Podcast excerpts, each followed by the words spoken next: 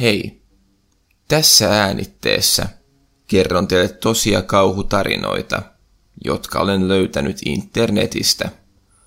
Kaikkien tulevien tarinoiden väitetään olevan tosia, mutta koska ne on otettu internetin keskustelupalstoilta, ei niitä voida varmistaa.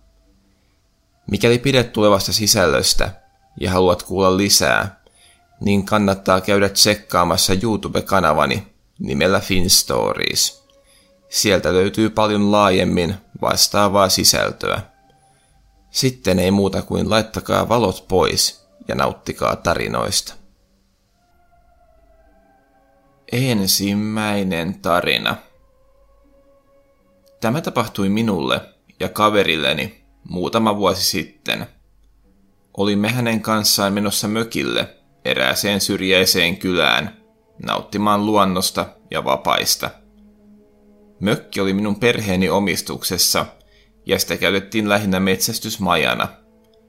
Tästä syystä siellä oli aseita ja ampumatarvikkeita, jotka tulevat mukaan tässä tarinassa vielä myöhemmin. Olimme menossa mökille rentoutumaan ja pitämään hauskaa vähän kauemmaksi kaupungin hälinästä. Ja kun sanoin, että se oli vähän syrjäisemmässä kylässä, niin tarkoitin sitä. Kilometrien säteellä siitä oli vain muutamia maatiloja, joiden asukkaat viihtyivät omissa oloissaan. Heistä siis tuskin olisi häiriötä, ja koska kyseessä oli metsästysmaja, niin luonnollisesti se sijaitsi metsän keskellä.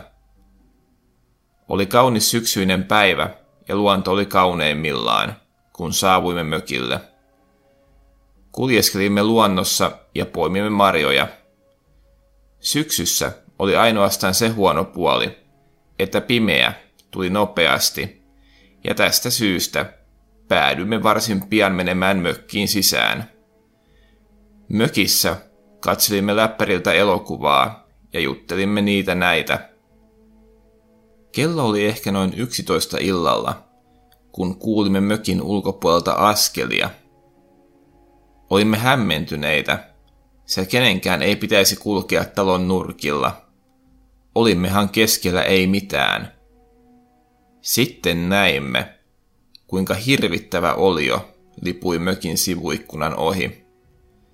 Se ei katsonut sisälle, mutta näimme, että oliolla oli hirvimäinen pää ihmisen ruumiissa. Jouduimme sellaiseen paniikkiin, että tarkempi tutkiminen jäi tekemättä ja katsoimme järkyttyneenä toisiimme. Olimme molemmat nähneet saman. Sitten tuo olio ilmestyi toiseen ikkunaan ja katsoi suoraan meitä kohti. Tässä vaiheessa minä ryntäsin kohti mökin nurkkaa, avasin asekaapin ja aloin lataamaan haulikkoa. Olio huomasi tämän ja poistui ikkunasta – tässä vaiheessa olin huomaavinani, että sen pää kääntyi jotenkin luonnottomaan asentoon. Menin haulikon kanssa ikkunan ääreen ja katsoin siitä ulos, mutta oliota ei enää näkynyt. Nukuimme vielä tuon yön mökissä, mutta sen jälkeen meille tuli tunne, että tuollaisen kokemuksen jälkeen haluaisimme päästä kotiin. Lähdimme siis pois ja varmistimme mökin ympäristön. Emme kuitenkaan löytäneet mitään erityisiä merkkejä yöllisestä tunkeutujasta. Tämä oli ihmeellistä, sillä olisi kuvitellut, että niin iso olio olisi jättänyt jälkiä. Olen jälkeenpäin pohtinut tätä tapahtumaa paljon. On hyvinkin mahdollista, että joku paikallinen halusi vain pelotella meitä – ja ajaa meidät syystä tai toisesta pois. Oli pimeää, enkä nähnyt tuota oliota kunnolla, mutta sen pään retkahdus oli vähintäänkin omituinen. Voisi melkein sanoa, että sen täytyi johtua esimerkiksi irtopäästä. Lisäksi olio poistui paikalta heti, kun minä otin aseen esiin. Sen täytyi ymmärtää tilanne. Tämä taas kieli siitä, että todennäköisesti se oli ihminen, koska se ymmärsi tuliaseiden vaaran. Mutta vaikka kyseessä olisikin ihminen, niin kuinka sairas yksilö täytyy olla, että pukeutuu joksikin hirvipäiseksi, kahdella jalalla kulkevaksi olioksi ja lähtee säikyttelemään mökissä olevia ihmisiä. Oli totuus kumpi tahansa, niin se on joka tapauksessa todella karmiva. Toivon todella, etten tapaa tuota oliota enää koskaan. Toinen tarina. Tämä tapahtui minulle ja nykyiselle vaimolleni, joka oli silloin vielä tyttöystäväni. Päätimme hänen kanssaan lähteä telttailemaan luonnon helmaan muutaman kymmenen kilometrin päähän kodistamme. Paikka, jonne aiomme mennä, sijaitsi kaukana kaikesta. Se oli joen varrella. Koko matkan ideana oli olla kaukana kaikesta hälinästä ja nukkua täydellisessä hiljaisuudessa. Tätä ei voinut kotikaupungissamme kokea, sillä jatkuvasti kuului jotakin taustahälinää vuorokauden ympäri. Tarkoituksenamme oli siis varmistaa, että emme kohtaisi yhtäkään muuta ihmistä. Tämä teki tulevissa tapahtumista paljon pelottavampia. Lähdimme liikkeelle iltasella ja pysäköimme automme eräälle levähdyspaikalle. Levähdyspaikalta lähti joki, jonka vartta lähdimme kulkemaan. Kuljimme tätä tietä useamman kilometrin. Sitten löysimme tasaisen paikan, jonne pystymme pystyttämään teltan. Kun teltta oli pystytetty, niin pysähdyimme kuuntelemaan hiljaisuutta. Se oli suorastaan ihmeellistä. Mistään ei kuulunut mitään ääntä. Ilta sujui aika seesteisissä merkeissä. Emme puhuneet paljoakaan. Valmistimme illallista ja nautimme luonnon rauhasta. Ilta alkoi hämärtää ja alkoi tulemaan aika mennä nukkumaan. Juuri kun olimme kömpimässä telttaamme, niin kuulimme yhtäkkiä hiljaisuudesta askelia.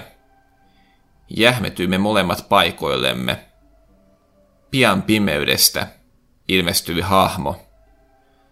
Hahmo oli vähän hassun näköinen. Hän oli resuinen, hänellä oli lyhyet hiukset, parta ja hänen silmänsä tekivät hassuja liikkeitä. Ehkä ne olivat joitakin pakkoliikkeitä. Hän käveli luoksemme ja kysyi, keitä me olimme ja mitä me täällä teimme.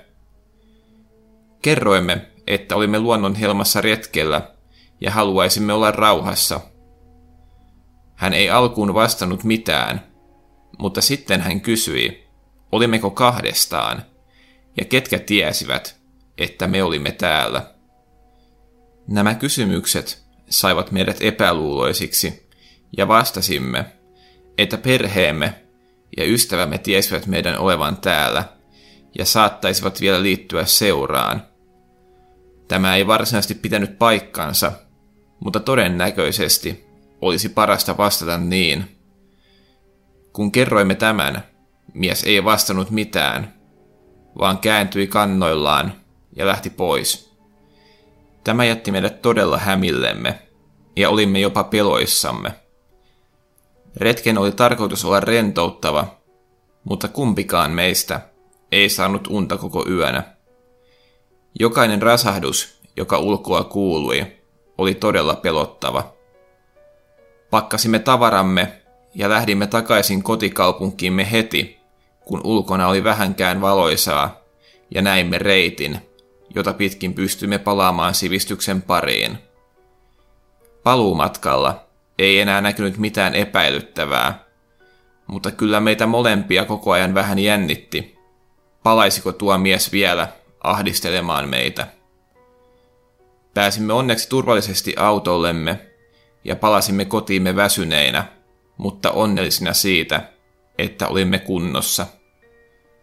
Emme ilmoittaneet tapahtumasta mihinkään, sillä eihän siinä ollut tapahtunut mitään laittomuuksia. Vähän epäilyttävä hyypiö oli vain käynyt kysymässä meiltä outoja. Tämä mies kuitenkin palasi mieleemme useasti, ja keskustelimme hänestä paljon. Eräiden illan istujaisten yhteydessä saamme päähämme käydä katsomassa tarkemmin, olisiko tuolla alueella tapahtunut mitään outoja juttuja, kun siellä oli tuollainen outo hiipparikin. Lyhyen googlailun jälkeen löysimme uutisen, jonka mukaan tuon joen varrelta oli löytynyt ruumis vain muutamia kuukausia sen jälkeen, kun olimme käyneet siellä. Hänet oli puukotettu kuoliaaksi. Ruumiin sijainti oli muutaman kilometrin päässä maantiestä, suurin piirtein niillä kohdilla, jossa olimme leiriytyneet. Emme voineet olla ajattelematta, että tällä täytyy olla jokin yhteys tapaamaamme mieheen. Nyt soitimme poliiseille ja kerroimme heille tietomme. He sanoivat, että se oli hyödyllinen vihje, ja he kiittivät meitä. Emme koskaan saaneet kuulla asiassa sen enempää. Mutta mikäli asiaa järjelle ajattelee, niin olisi melkoinen sattuma, jos nämä kaksi asiaa eivät jotenkin liittyisi toisiinsa. Kohtasimme oudon hyypiön, ja hetken kuluttua, saman joen varrelta, keskeltä ei mitään, löydetään ruumis. Emme kuitenkaan saa välttämättä koskaan tietää varmasti. Kolmas tarina. Tämä tapahtui minulle ja kavereilleni, kun olimme roadtripillä. Ajelimme ympäriinsä ja vierailimme useissa eri osavaltioissa. Tripin oli tarkoitus kestää muutamia päiviä ja kiertelimme paljon syrjäseuduilla, koska emme olleet niillä aikaisemmin käyneet. Syrjäseuduissa oli oma viehätyksensä. Siellä saattoi löytää kaikenlaisia mielenkiintoisia kohteita ja vähän tuntematonta katseltavaa, ja syrjäseudut eivät useinkaan olleet valtavia turistirysiä. Mutta mikäli niissä joutui ongelmiin ja tarvitsi apua, niin sitä oli vaikea saada. Ja lisäksi ihmiset olivat välillä aika pelottavia, kuten seuraavassa tarinassa saatte kuulla. Ajelimme jossain takamailla ja jossakin vaiheessa meille tuli tarve päästä vessaan ja samalla tehdä ruokaostoksia. Huoltoaseman löytäminen osoittautui kuitenkin haastavaksi. Ajelimme melko pitkän pätkän ennen kuin löysimme edes jonkinlaisen paikan. Se oli kuitenkin vähintään kyseenalainen.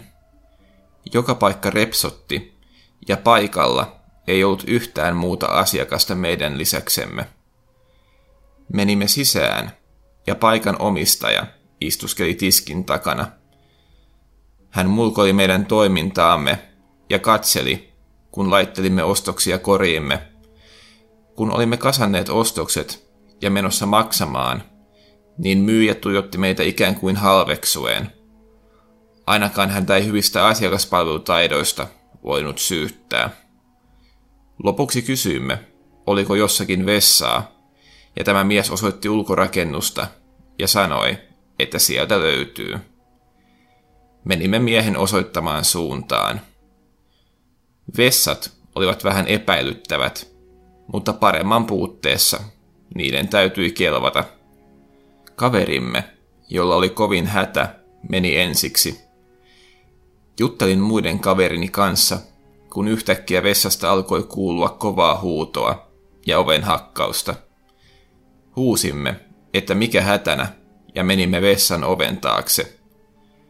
Lopulta kaverimme sai oven auki ja rojahti eteemme. Näimme, kuinka vessan ikkunan takana oli kommandopipopäinen mies, joka oli juuri saanut ikkunan auki. Kun hän näki meidät, niin hän veti äkkiä ikkunan kiinni ja pakeni metsään. Kaverini tärisi pelosta ja lohdutimme häntä. Ennen kuin me muut menimme vessaan, niin peitimme vessan ikkunan ja jätimme oven auki. Tämän jälkeen lähdimme pois niin nopeasti kuin pystyimme. Emme ilmoittaneet tapahtumasta paikan omistajalle. Se jotenkin tuntui, että häntä ei olisi kiinnostanut.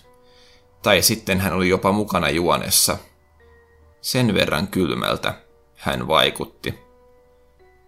Vessan oven lukko oli sen verran jäykkä, että sen avaamisessa kesti, ja tuon oudon hyypiön täytyy olla tietoinen tästä. Tämä kieli siitä, että hänen täytyy olla paikkakuntalaisia. Loppu roadtrippimme sujui hyvin, mutta todella toivon, että me tapaa tuollaisia hyypiöitä enää koskaan.